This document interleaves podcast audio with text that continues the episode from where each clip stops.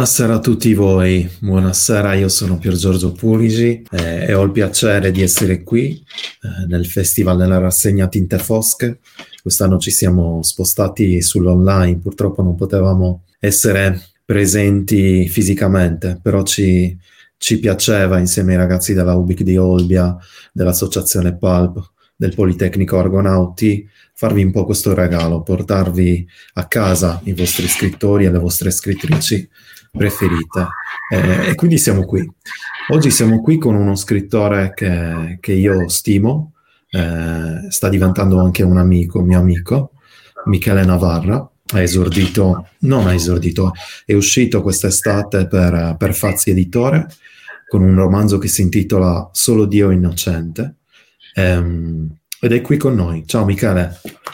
Ciao Pier Giorgio, grazie per, per, questo invito, sono contentissimo, lietissimo e veramente onorato di essere in tua compagnia in questo, in questo festival che purtroppo è soltanto virtuale ma che mi sembra gagliardissimo lo stesso, insomma. Guarda, è, è un piacere per me e soprattutto eh, è un piacere sicuramente per tutte le persone che ci stanno ascoltando. No? Eh, sei stato molto generoso, ci aiuti a fare loro un po' di compagnia. Vedo già i primi commenti, saluto Serena che dice due grandi scrittori, grazie di cuore. Ciao, grazie, grazie. Senti Michele, dove ti trovi tu? Dove sei adesso in questo momento? Io sono adesso a Roma, eh, all'interno eh, del, di, di, casa e, e, niente, sono qua. Come te la stai cavando in questo periodo? Com'è, com'è andata? Tu fai anche um, l'avvocato penalista di professione. A livello professionale è stato duro questo periodo?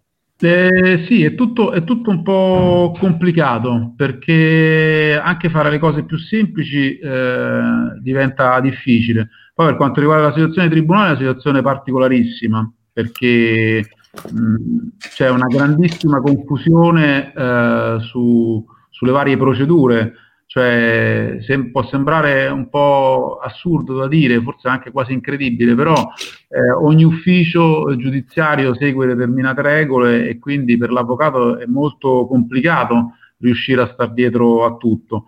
Quindi le udienze non sono sospese, eh, bisogna andarci, eh, è necessario farle e, insomma si, si, creano delle situazioni un po' ehm, borderline, definiamole così. Quindi è tutto... Più complicato del solito e speriamo che prima o poi, eh, più prima che poi, questa situazione torni alla normalità. Ecco. Ok, ascolta, prima di parlare di, di, Solo Dio Innocente, che è un legal thriller, quindi Michele è un esperto, porta avanti un genere molto particolare che in Italia, a parte Gianrico Carofiglio e pochissimi altri autori, non, eh, non va per la maggiore. Questo è un peccato e con Michele cercheremo di capire perché eh, quali sono le motivazioni, perché invece il suo, il suo, romanzo, come se avete il piacere di leggerlo, eh, capirete quanto può essere interessante il processo penale italiano, quanto può essere ricco di colpi di scena, drammatico. Prima di addentrarci dentro questo tuo romanzo, eh, ti volevo chiedere come, ti sei avvicinato alla scrittura. È un qualcosa che hai sempre coltivato? È un'urgenza che è nata da, da un qualcosa di più profondo dentro di te?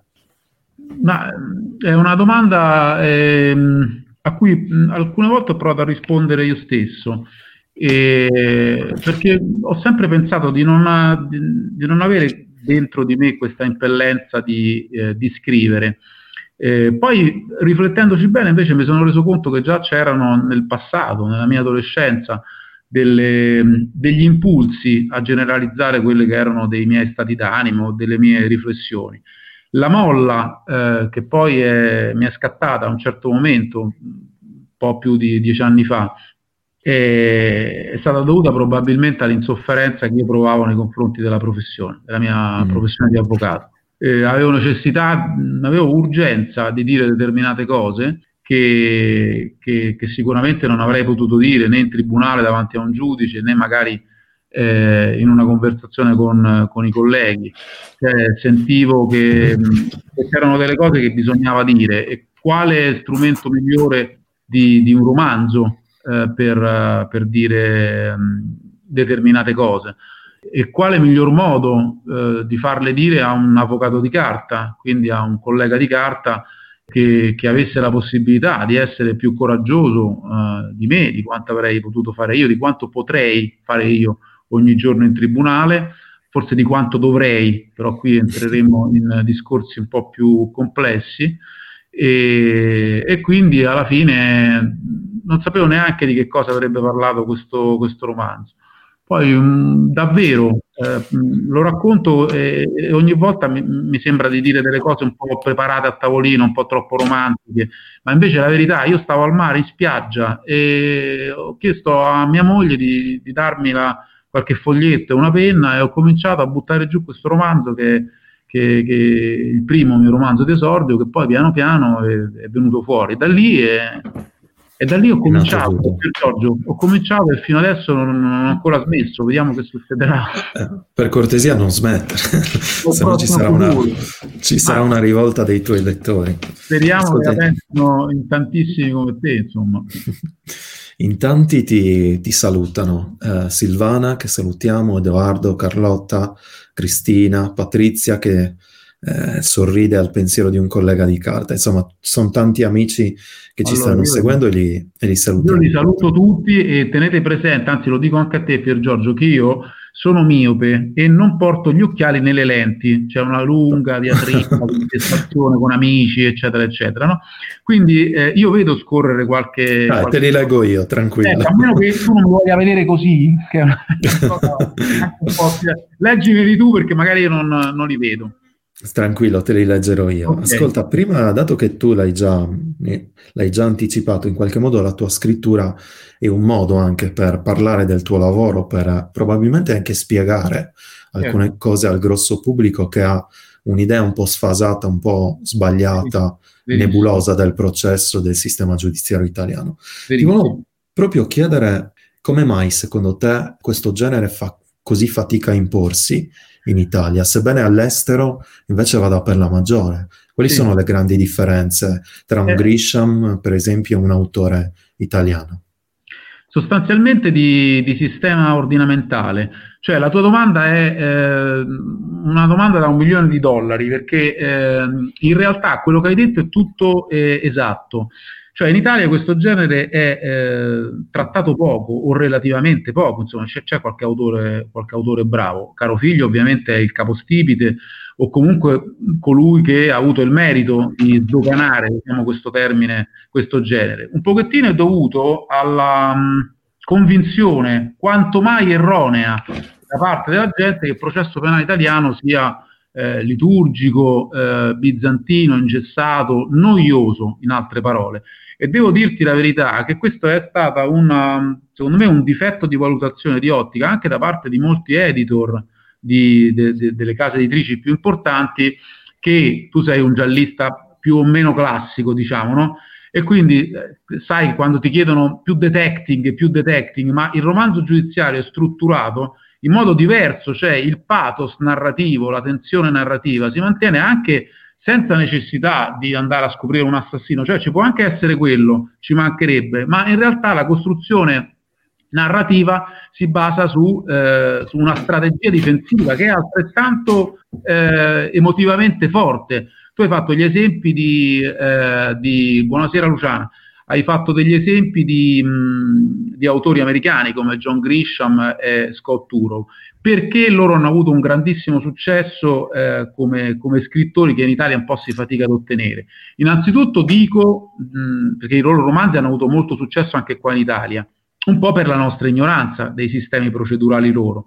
Cioè noi eh, tendiamo a considerare quello che ci raccontano loro come la verità, cioè, diciamo, può, potrebbe funzionare. E quindi che cosa succede? Che questi romanzi sono dal punto di vista dell'azione molto spettacolari, ma eh, se io volessi fare un romanzo del genere scimmiottando un po' un legal thriller americano, potrei risultare involontariamente comico. Io faccio sempre eh, degli esempi per far capire quello che, che, che voglio dire. Non so se tu conosci, eh, hai mai visto il film oppure hai letto il romanzo di John Grisham, Il eh, cliente. Il certo. film l'hanno fatto con Susan Saradon e Tommy Lee Jones, no? Cioè questa scena finale, questa scena piena di pathos, eh, che, nel quale l'avvocatessa eh, in compagnia del, del, suo cliente che è un minorenne eh, che viene arrestato eh, nelle, nelle, battute eh, prima del film eh, per non aver detto la verità, cosa che in Italia sarebbe impossibile. Insomma, va con questo cliente minorenne all'interno di una villa di un boss mafioso con il filo spinato, le recensioni, fa, le, le, le, recinzioni, fari, Uh, a scavare uh, per cercare di dissotterrare uh, il, di trovare e dissotterrare il cadavere di un senatore americano ucciso anni prima dalla mafia. Ecco, questo noi lo vediamo con grandissima attenzione, lo seguiamo, lo leggiamo, ci beviamo le pagine perché siamo là attesi, vediamo cosa, vogliamo vedere cosa succede. Ma se io raccontassi di un avvocato italiano, che ne so, Franco Coppi, per fare un esempio di un grandissimo professore, ma voi ce lo vedete che de notte con la pala in compagnia del, del, del, suo cliente minorenne va a scavare nella villa di Totò Rina per dissotterrare un cadavere, cioè io lo posso anche fare però eh, ovviamente un editor che mi legge e deve valutare se pubblicarmi o meno dice questo sei impazzito, ma che gli pubblico una cosa del genere?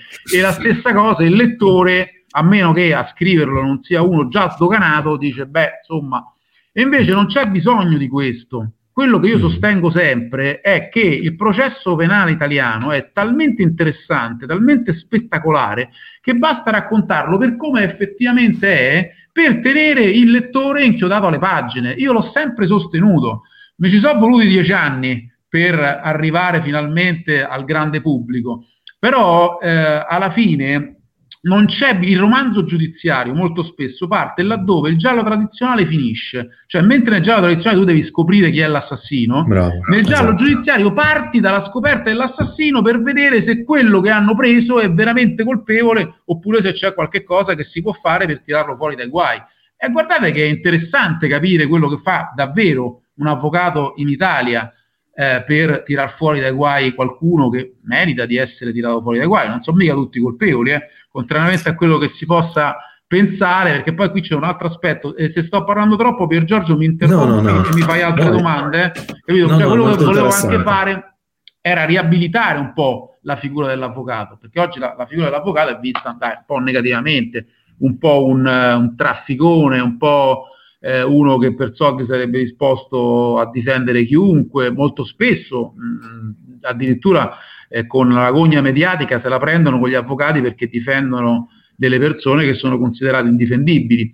Mm. E, e, e, sicuramente nelle marce ci sono dovunque, per carità, anche nella, nella, nell'avvocatura, però non è così come si pensa, cioè la maggior parte dei professionisti, gli avvocati, sono deontologicamente corretti, molto precisi e quindi anche questa era una cosa che mi premeva far vedere nei miei romanzi, cioè dipingere una figura di avvocato vero e che fosse eh, un avvocato di un certo tipo. No, è molto interessante questa, questa, riflessione che hai fatto, perché è vero, in qualche modo il poliziesco, il giallo, definiamolo così, è complementare al legal thriller, nel senso che, o meglio, ah, certo. sono vicendevolmente complementari. Uno in qualche modo va a, a completare l'altro. Eh, Ersilia dice, ecco, rivalutiamo la figura dell'avvocato. Ciao Ersilia. Eh, Alessandro Gordiani è, è, è, un bravo avvocato, è un bravo uomo e parleremo adesso di, di lui. Eh, parliamo un secondo della, di come si apre Solo Dio Innocente. Innanzitutto siamo in un'ambientazione a me cara, sarda, siamo in Sardegna. Tra l'altro mando un fortissimo abbraccio a tutti gli amici sardi, soprattutto le amiche e gli amici di Bitti che in questo momento stanno purtroppo subendo un brutto brutto colpo per via della, del maltempo, quindi tenete duro ragazzi.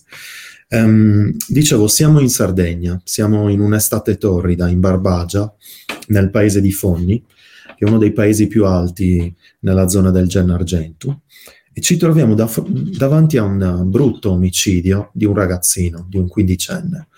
Questo omicidio è nato in seno a, una, a quella che potrebbe essere, perlomeno c'è stata in passato una faida tra due famiglie, tra la famiglia dei Ruzzu e tra la famiglia dei Serra. E prima di questo omicidio, qualche giorno prima, si è visto in, nel classico bar al centro del paese un litigio tra due esponenti di, di questa famiglia, nello specifico tra il fratello maggiore del ragazzo che poi viene ucciso e appunto Serra, Mario Serra, detto Suzoppu. Um, quindi è chiaramente quando poi si trova questo cadavere ucciso con un'unica fucilata, tutti là nella zona pensano a un delitto in seno alla, a quella che viene chiamata vendetta barbaricina, quella propria del codice della vendetta barbaricina. Però Mario Serra sì, si professa sin da subito innocente. Non vuole però dire, potrebbe avere un alibi, perché nelle ore dell'omicidio lui si trovava da un'altra parte, in compagnia di una persona, però non vuole fare il nome di questa persona, è un problema per lui. Quindi chiama in qualche modo il povero Alessandro Gordiani, che voleva semplicemente farsi le sue care vacanze in Sardegna, e lo chiama a difenderlo perché sa che in passato aveva difeso da, un, da un'altra accusa ed era riuscito a risolvere il caso di una persona, di un conoscente, diciamo così.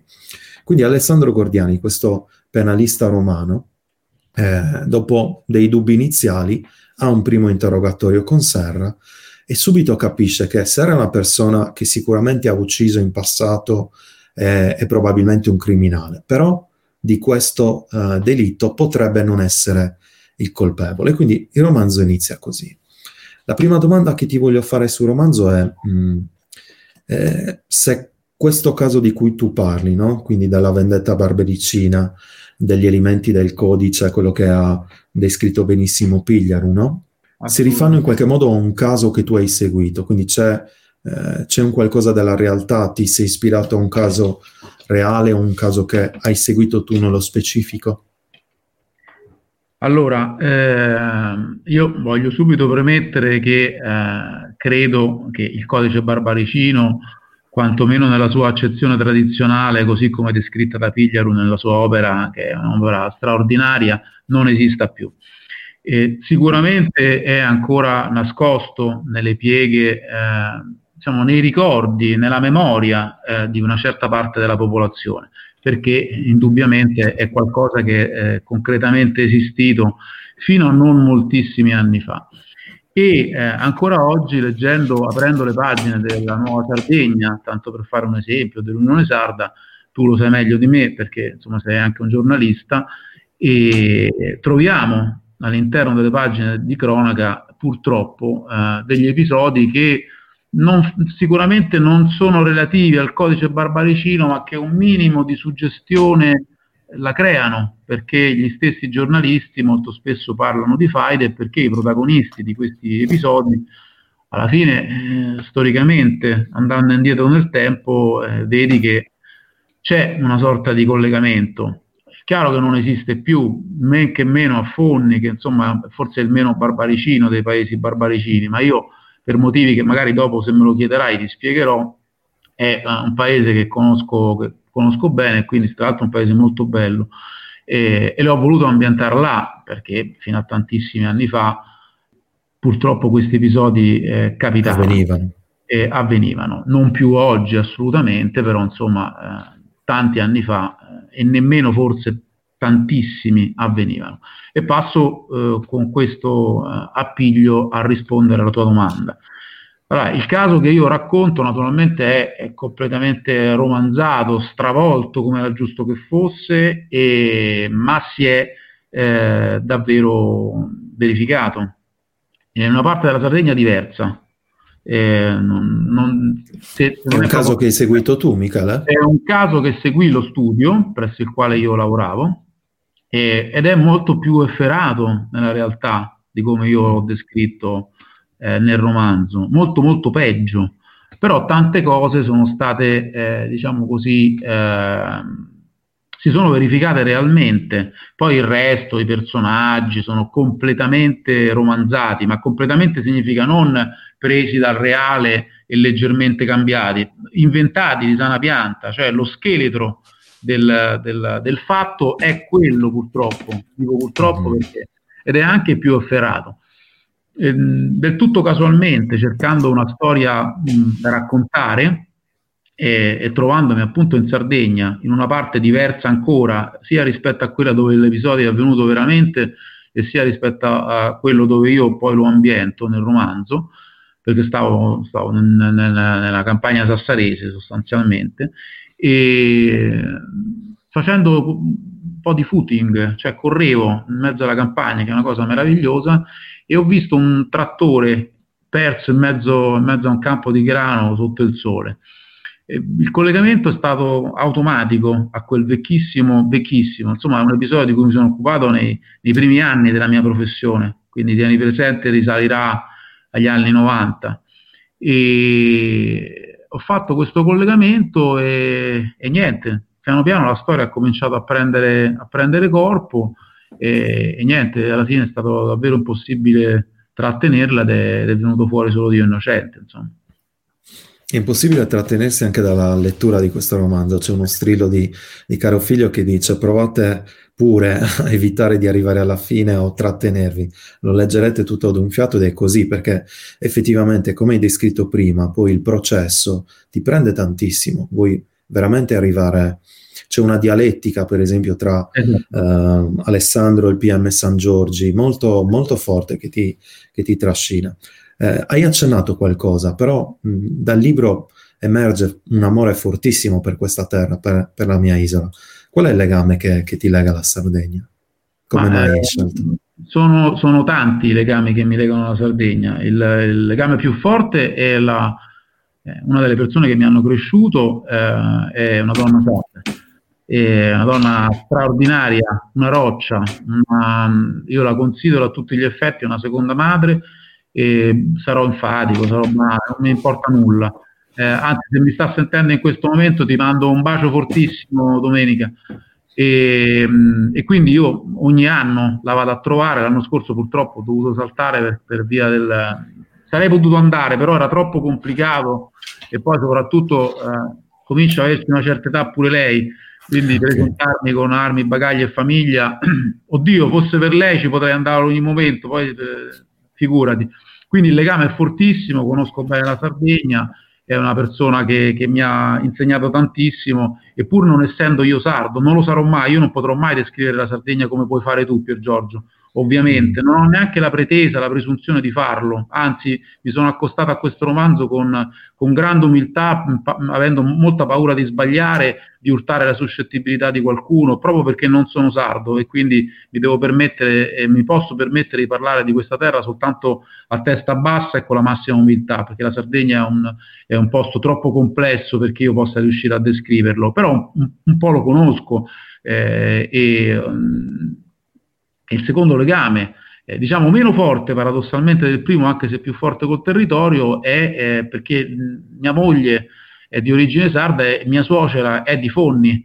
Eh, ancora a Fonni conserva la, la, casa dei genitori e Fonni quindi eh, siamo andati, insomma la conosco, i murales di cui parlo nel romanzo li ho visti e veramente sono fatti talmente bene, sono delle opere pittoriche talmente straordinarie che ti può capitare, se non stai attento, di, di salutare la vecchietta che è messo dipinto sul muro. Sembra un'esagerazione, ma ti assicuro che se ci vai, se ci sei andato... Lo, sì, lo sì, posso, posso quindi, testimoniare che è così, è veramente eh, quindi così. Sono, è un posto meraviglioso dove in certi momenti respiri ancora l'aria di, di, di qualche secolo fa. Adesso non voglio tornare indietro eh, perché Però, anche grazie certo. Led ha parlato di fondi, insomma, con pagine eh, nel romanzo Cenere molto più, più, belle di come io potrei mai essere in grado di scrivere.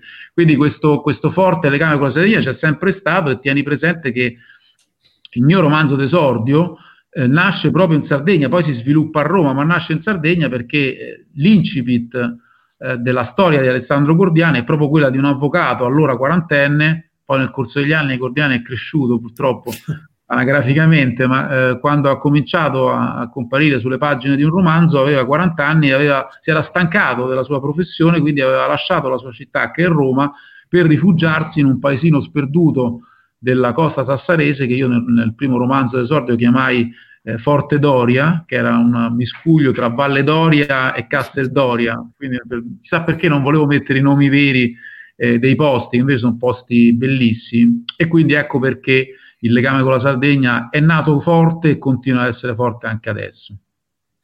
Ascolta, c'è una, una riflessione di Edoardo uh, Todaro che dice i dubbi e le domande che scaturiscono dal libro di Navarra sono simili a cose che ho incontrato leggendo l'ultimo di Manzini.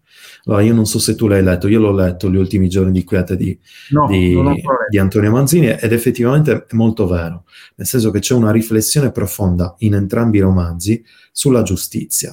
Ed è la mia prossima domanda è relativa esattamente a questo. Um, la riflessione di, che ti chiedevo di fare, Michele, è questa. Il titolo si, è Solo Dio innocente. E già da qui si può, si può in qualche modo capire eh, qual è la visione della giustizia che tu dai. Ma se io ti dovessi chiedere eh, di pensare a un'ipotetica definizione di giustizia che potrebbe dare Alessandro Gordiani, il tuo personaggio, quale sarebbe secondo te? È una domanda difficile. Gordiani, Gordiani ha molta difficoltà a definire il concetto di giustizia. Eh, quello che, che, sostiene sempre Gordiani, che poi è quello che, che sostengo anch'io, è che eh, la giustizia è qualcosa che non appartiene all'uomo, ma appartiene al, al divino. A noi appartiene la legge, che è una cosa molto diversa. Cioè, molto spesso al termine di un processo eh, si sente questa espressione, no? la giustizia ha trionfato ma in realtà al massimo possiamo dire che la legge ha trionfato, eh, ma vi posso assicurare, potrei farvi tantissimi esempi, che eh, anche applicare correttamente la legge non necessariamente significa fare giustizia. C'è una, una bella immagine che tratta già da, da, da Platone, ma eh, che comunque è stata riportata eh, di recente, relativamente di recente, un bel film eh, americano, statunitense, e Giustizia per tutti con Al Pacino, dove si dice appunto questa cosa che è fondamentale secondo me, cioè che eh, la legge in realtà è solo l'ombra della giustizia. L'uomo non potrà mai riuscire a eh, ricavarne le vere forme, così come non potrebbe riuscire a ricavare le forme di una statua vedendone l'ombra. Al massimo potrà eh, riuscire a ricavarne i contorni, ma mai le fattezze del volto, appunto perché è un'immagine ricavata da un'ombra. Quindi la, la legge è esattamente questo, è, è l'ombra uh, della giustizia. Quindi, tanto per farti un esempio, eh, in un caso di legittima difesa in cui il classico soggetto che entri dentro casa di notte eh, con l'intenzione di rubare, il proprietario della casa si sveglia di soprassalto, ha una pistola e la utilizza per ucciderlo. Va bene? Eh, sulla base della normativa penalistica, che, di cui adesso ti faccio grazia, non mi metto a spiegare ovviamente a fare una, un trattato di diritto e procedura penale, però ti posso assicurare che applicando correttamente la legge, un giudice potrebbe arrivare sia ad assolvere sia a condannare eh, la, la persona che ha ucciso l'aggressore. Potrebbe dire che la sua reazione è stata legittima, che lui non aveva altri strumenti per difendersi, che è stato colto di sorpresa nell'emozione, nell'emotività del momento, ha usato l'arma a sua disposizione e quindi questo secondo lui potrebbe portarlo ad applicare la eh, legittima difesa. E dall'altra parte in una sentenza del genere di assoluzione ci sarebbero i parenti della, della, della vittima, magari un ragazzino di appena 18 anni che è entrato in questo appartamento disarmato e che sarebbe scappato subito a dire no, eh, non avete fatto giustizia, avete consentito che un giustiziere della notte uccidesse un povero ragazzino, ok? Quindi mh, il giudice avrebbe applicato correttamente la legge, ma non necessariamente questo avrebbe voluto dire fare giustizia. Allo stesso modo, se l'avesse condannato dicendo no, doveva sparare un colpo in aria, doveva semplicemente spaventarlo, doveva cercare di, di, di metterlo in fuga, e quindi lo condannasse per un eccesso di legittima difesa, ecco che dall'altra parte il condannato potrebbe dire ma come? Io stavo dentro casa mia, non facevo male a nessuno, stavo dormendo, improvvisamente ho visto un'ombra che mi compariva davanti, ma come posso mettere, i latini dicevano che l'aggredito non ha bet stateram in mano, no? non ho la bilancina in mano per capire quali sono le intenzioni, cioè ho preso la pistola gli ho sparato e mi avete addirittura condannato. Vedi come anche là legge applicata in modo corretto, ma abbiamo fatto giustizia? Non lo so, questo è solo un caso eclatante per farti capire, perché in realtà, contrariamente a quello che si pensa, eh, il colore della giustizia non è né il bianco né il nero, questo manicheismo certo. giudiziario dove si vuole stabilire subito eh, uno c'ha ragione, eh, ciao Maria Teresa, e un altro ci ha tolto. In realtà il colore della giustizia è il grigio, perché molto spesso ci, si è costretti a muovere in, in, una zona grigia, un po' opaca, borderline. Ecco, spero di averti risposto. Sì, sì, no, sei stato, sei stato chiarissimo. Eh? Ti dirò di più, alzo, alzo il tiro. E in tutto questo, per te come professionista, ma anche per il tuo personaggio, Quanto è importante quindi stabilire un rapporto umano ed emotivo con un cliente che magari è totalmente al di fuori di queste dinamiche e non può, non arriva nemmeno a penetrarne il significato, le conflittualità, no? Perché in qualche modo Alessandro si, si affeziona in qualche modo ai suoi clienti, cerca di sfruttare anche la loro rabbia, la loro, eh, le loro paure come benzina per, per affrontare il caso con più determinazione.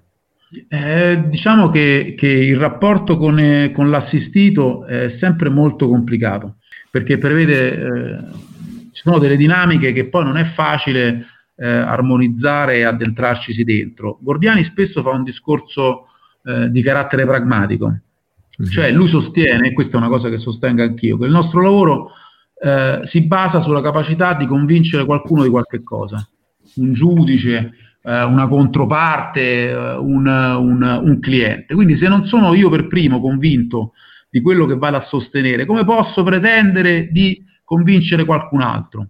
Ecco, questa è, è, la, è la, considerazione principale che porta Alessandro Cordiani eh, a eh, farsi delle domande eh, sull'efficacia di una certa linea eh, processuale, per la quale deve per forza entrare non in empatia con il proprio assistito, perché con uno come Serra non ci puoi mai entrare in empatia, cioè non, l'avvocato non può entrare in empatia con uno del genere, in quanto essere umano eh, hai difficoltà a interfacciarti con uno del genere, però deve quantomeno essere ragionevolmente sicuro di star difendendo una causa giusta, cioè n- non è che chi avesse commesso eh, un fatto così efferato come sparare a bruciapelo eh, al cuore di un ragazzino di 15 anni non meriti alcuna difesa, perché in un ordinamento, in uno Stato civile, chiunque merita di essere difeso, perché se no passeremmo al linciaggio, no? Ed è importante invece non passarci mai. Anche qua ti faccio degli incisi e delle parentesi, perché eh, bisogna sempre valutare, sì, ha ragione Ersilia, il cliente è il peggior nemico dell'avvocato, bisogna sempre eh, tenere presente che esistono anche i, i casi come quelli di Enzo Tortora. Io lo prendo sempre come emblema, no? Ma guardate che di casi come quelli di Enzo Tortora ce ne sono tanti. Quindi eh, non, non, eh, cioè non, bisogna subito gettare, cioè gli avvocati servono anche a questo. Ora, eh, questa è una, è una, domanda talmente bella e talmente difficile che mi fai entrare in centomila rivoli diversi. Cioè io ho voluto scrivere romanzi anche per far capire l'importanza della figura dell'avvocato. Oggi se tu vedi le fiction in televisione o leggi i romanzi di genere, ti renderai conto di una cosa fondamentale, che l'avvocato è sparito, cioè non esiste l'avvocato. Molto spesso il commissario, l'ispettore di turno, il carabiniere interrogano magari l'accusato di un omicidio, il sospettato di un omicidio. Lascia perdere che per legge ci dovrebbe essere l'avvocato, eh? questo è un fatto anche sceneggiatori, dovete stare attenti a queste cose, perché sennò fate fantascienza. Vabbè, ma non fa niente. Quindi sentono questi che sono sospettati di omicidio senza avvocato. Se esiste la figura dell'avvocato, quando lo fanno comparire, è sempre una figura grigia sullo sfondo, non fa niente, eccetera, eccetera. Quindi qual è il messaggio che passa? Che l'avvocato non serve, che la vostra salvezza, qualora foste innocenti, passa attraverso l'intuito del commissario, del bastardo di Pizzo Falcone, eh, dello schiavone, eh, che sono bravissimi, che sono straordinari ma se una volta sbagliassero o se si convincessero dell'ipotesi errata, no? Come nella vita, qualche, nella vita reale qualche volta capita, ci vuole l'avvocato per tirarvi fuori dai pasticci. Quindi affidarsi sempre all'intuito. Eh, ha ragione anche Massimiliano. No, no, Massimiliano è così. Adesso l'avvocato invece viene considerato nel processo come un intralcio. Ricordatevi una cosa, che nei regimi autoritari le prime figure che vengono colpite sono sempre gli avvocati. Guardate in Turchia cosa hanno fatto all'inizio, subito, via. Perché? Perché l'avvocato è quello sostanzialmente più pericoloso, quello che mette in discussione il sistema. Altra parentesi, tutte le più grandi rivoluzioni, a partire da quella francese, sono nate da avvocati. Robespierre, Danton erano avvocati, quindi per un regime autoritario che volesse andare verso una certa direzione, la prima cosa da fare è tappare la bocca agli avvocati. Ora, è vero che la nostra professione sarà un po' in declino, per carità, che siamo troppi, perché a Roma ci stanno più avvocati che in tutta la Francia messa insieme, che i numeri sono impietosi, Però è anche vero che la figura dell'avvocato è fondamentale, va riscoperta, va riutilizzata. È, è delicato definire due anime dell'avvocato, quella umana e quella professionale. Grazie Maria Teresa perché mi ha riportato al contenuto della domanda. Quindi ricordate sempre che l'avvocato ha una coscienza e molto spesso fa fatica. Poi ci chiedono sempre, ma voi come fate a difendere delle persone accusate di crimini così gravi? Ma noi non lo sappiamo, non ce lo vengano a dire a noi. 98 volte su 100 noi non sappiamo, possiamo cercare di intuirlo e poi là subentra la coscienza personale di ognuno. Cioè io potrei dire, risultando magari politicamente scorretto, perché eh, la vulgata tradizionale che va sostenuta è che la, non ci siano eh, cause indifendibili, no? Perché non è che io sto difendendo il reato, il, reo difende, il reato difende il reo. Però in realtà ci sono delle situazioni in cui uno può sentirsi inefficace, inadeguato. Tutti i crimini contro i bambini, ad esempio, no? sono talmente terrificanti, anche soltanto da ipotizzare, che per, a qualcuno può venire difficile assumere la difesa uno, di uno che magari stato trovato con del materiale videoregistrato, e parlo di casi che purtroppo accadono, dove sono documentate visivamente una serie di, di determinate violenze. E mi fermo perché parlarne è talmente certo. Certo. Io lo faccio in 10 secondi, ma ti assicuro che vedere una cosa del genere che dura pure 5 minuti è terrificante, ti cambia la prospettiva sulla vita, ti, ti, ti assorbi quella, quella, quella roba, ti rende difficile. Quindi la professione dell'avvocato. È veramente, veramente complicata, molto complessa. Allora abbiamo due, una domanda e una riflessione. La riflessione di Federica è ironica. Lei dice: Mia, mia figlia di nove anni ha capito bene l'importanza dell'avvocato dice che serve per risolvere i problemi e che lei non lo vorrebbe, senti questa però Michele, e dice che lei non lo vorrebbe mai fare perché di problemi le bastano i suoi, che è un po' quello che dicevi tu. Ma Federica è una figlia molto sveglia, non so quanti anni ha la figlia di Federica, ma dice una cosa giustissima, perché poi alla fine l'avvocato si carica sulle spalle anche i problemi di qualcun altro. E del resto, per certi aspetti, eh, il, l'assistito vede nell'avvocato c'è lo stesso rapporto che il paziente ha con il medico, no? cioè mm. eh, diventa una specie di, di confessore eh, e quindi il, l'assistito vuole che, l'avvocato, che il proprio avvocato gli creda, ha necessità. Io ho avuto assistiti che, che, mi hanno detto loro, avvocato, però se lei non mi crede io non la voglio come difensore, perché io non ho fatto quello di cui sono stato accusato. E allora là certo. devi devi valutare e, e, davvero poi tu assumi sulle tue spalle le problematiche di altri. Quindi ha ragione la figlia di Federica, assolutamente. È il principio della sindrome da burnout, che peraltro appunto colpisce professioni come la tua, come i poliziotti, come i giudici, i medici, gli infermieri, gli assistenti sociali, con chiunque debba addossarsi sulle proprie spalle i problemi e le, e magari le situazioni pesanti di altre persone. Io mi sono allora, abbiamo professione certe volte è terribile, guarda, se la fai con coscienza come la fanno quasi tutti, è una professione, sarà anche bella, ma è veramente difficile e complicata. È complesso.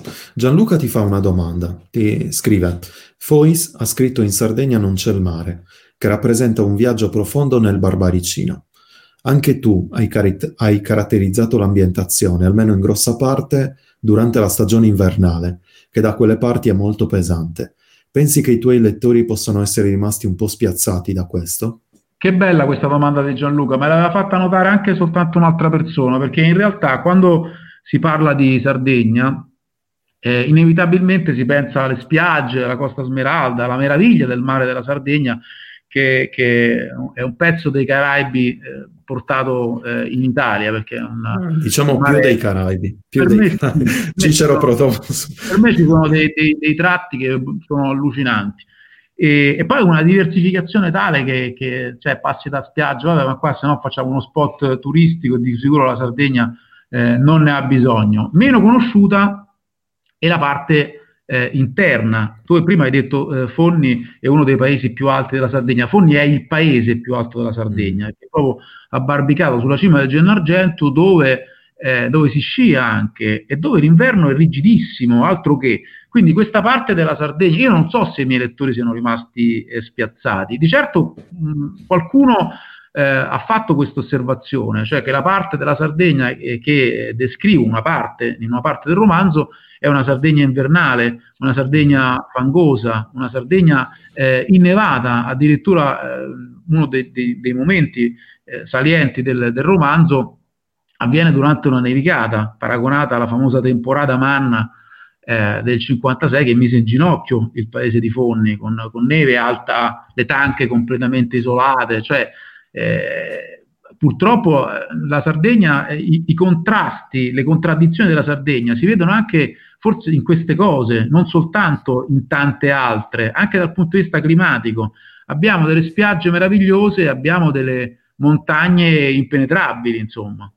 Senti, hai un'altra riflessione da parte di Luciana Fredella, che saluto, che ci sta ascoltando. Lei scrive: Io credo che molti errori vengano commessi a causa dei media.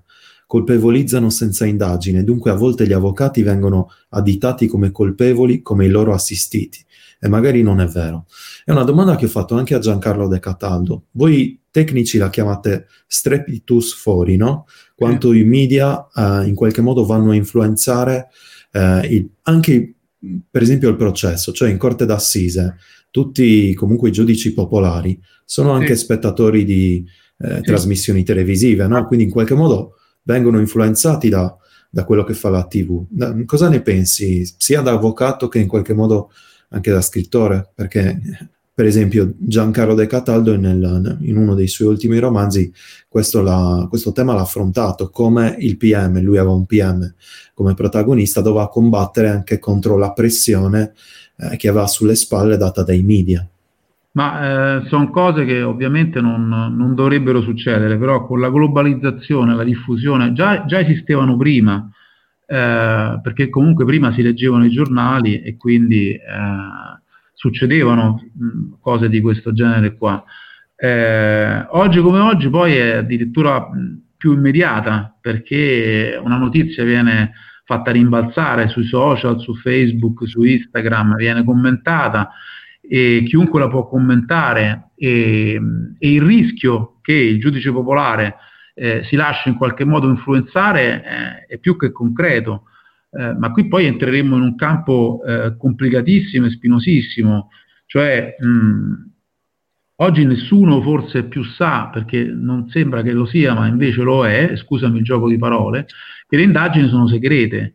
Eh, le indagini sono segretate, cioè nessuno dovrebbe poter essere a conoscenza dei fatti eh, di indagine, mentre ci può capitare, capita sempre più spesso, che magari la sera in trasmissioni eh, molto belle, fatte benissimo, come ad esempio porta a porta, ti trovi il grafico, il, il plastico, scusami, dell'omicidio col coltello trovato là, oppure che riesci a sentire eh, a poche ore eh, da, da, da, quando è avvenuta una conversazione che ti posso dire tra Schettino e il comandante De Falco a proposito della, del naufragio della Costa Concordia, che è un legal thriller a tutti gli effetti quello, eh? Cioè, eh, non, non, pensare e torni indietro, risalga sul battaggio, quelle sono, sono, cose che bisognerebbe chiedersi come sia possibile ascoltarle. Ed è chiaro che...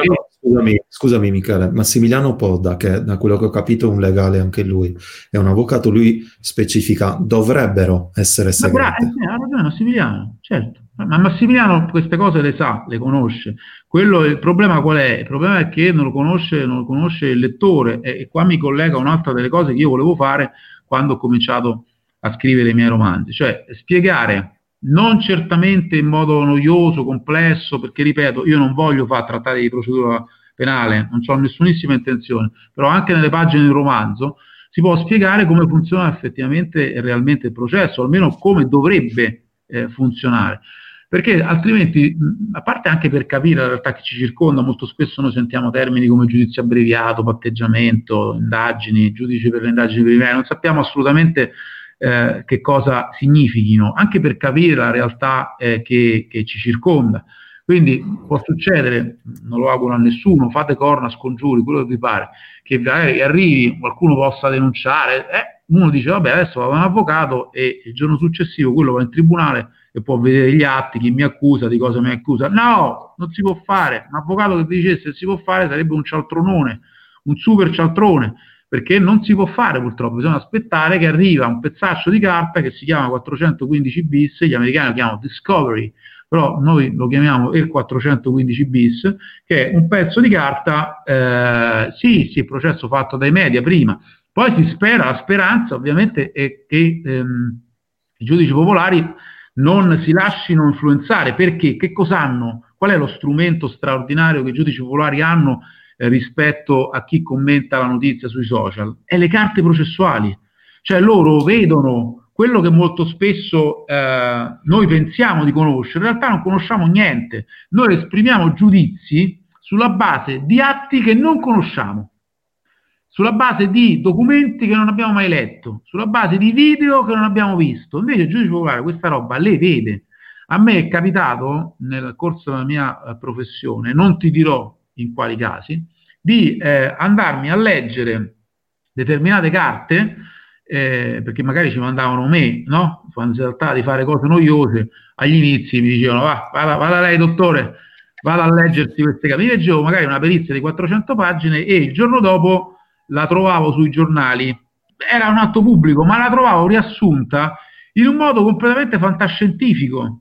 Cioè non, ne, erano riportate delle notizie che nella perizia che avevo letto io il giorno prima non c'erano, cioè erano delle ricostruzioni, potevi anche scriverle quelle cose, cioè non erano falsità, non erano menzogne, era soltanto un'abile ricostruzione di un punto di vista utilizzato decontestualizzando, osservandosi soltanto degli elementi utili a sostenere la propria tesi.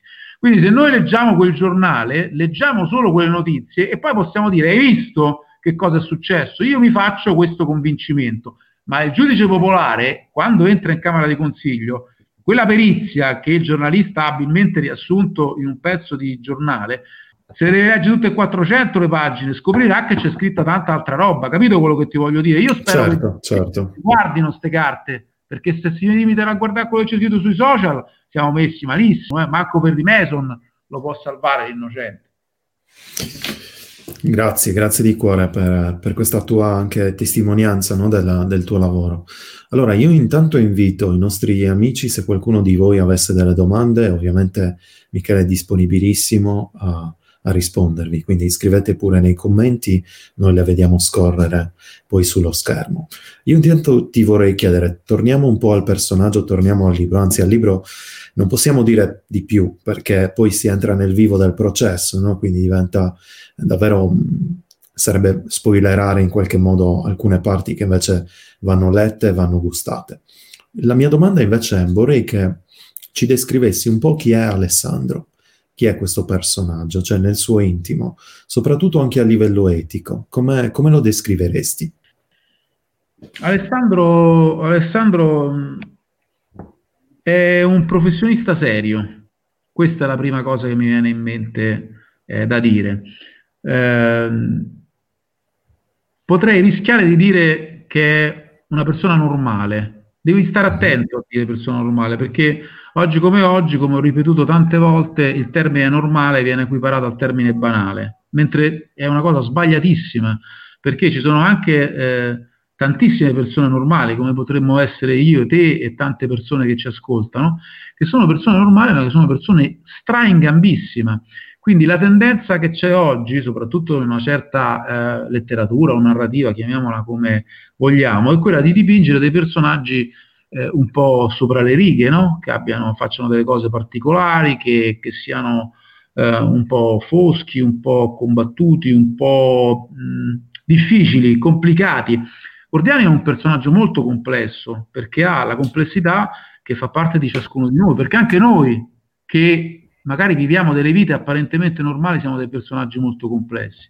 Se riuscissimo a scandagliare, se riuscissero a scandagliare la nostra mente, vedrebbero quanti dubbi, quante complessità, quante debolezze, quante gioie che eh, ci animano. Quindi io dipingendo Gordiani volevo dipingere, o sembra una cosa tipo uh, uno di noi, però pensavo, ho sempre pensato che esistano eh, due tipi eh, di rapporti tra lettore e protagonista di un romanzo, due tipi di rapporti empatici.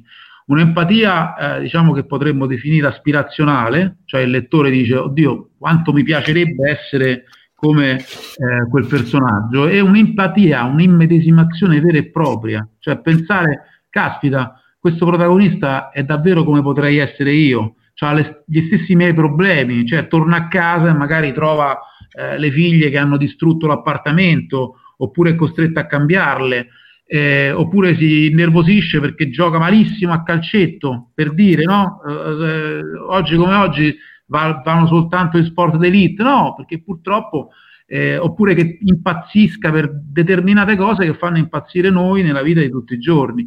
Quindi Alessandro Cordiani è soprattutto questo, dal punto di vista deontologico l'ho voluto dipingere come un personaggio impeccabile.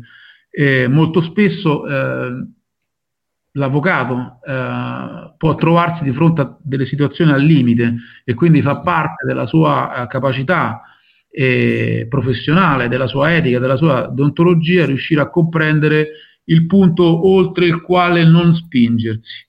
Va bene? Gordiani è eh, un avvocato che non si spinge mai oltre il punto oltre il quale non ci si può spingere, cioè non va mai a sfondare la porta di una casa eh, senza l'autorizzazione della, per, per, fare una cosa più spettacolare, per dire, no? il romanzo più spettacolare, il colpo di scena, io lo faccio andare a sfondare una casa, no, può fare delle cose che possono essere, può, può ricreare determinate situazioni, ma sempre nell'ambito del consentito e di quella che io non voglio fare fantascienza giudiziaria, cioè non voglio dipingere un avvocato per quello che in Italia l'avvocato non potrà mai essere. Quindi poi dopo eh, entreremo in un campo lunghissimo e magari annoieremmo il lettore. No, allora io ti invito i nostri lettori davvero a, acquistare e leggere il tuo romanzo. Io ti ringrazio di cuore, non sono arrivate delle, delle domande al momento. Um, do appuntamento domani ai nostri, ai nostri, amici e alle nostre amiche.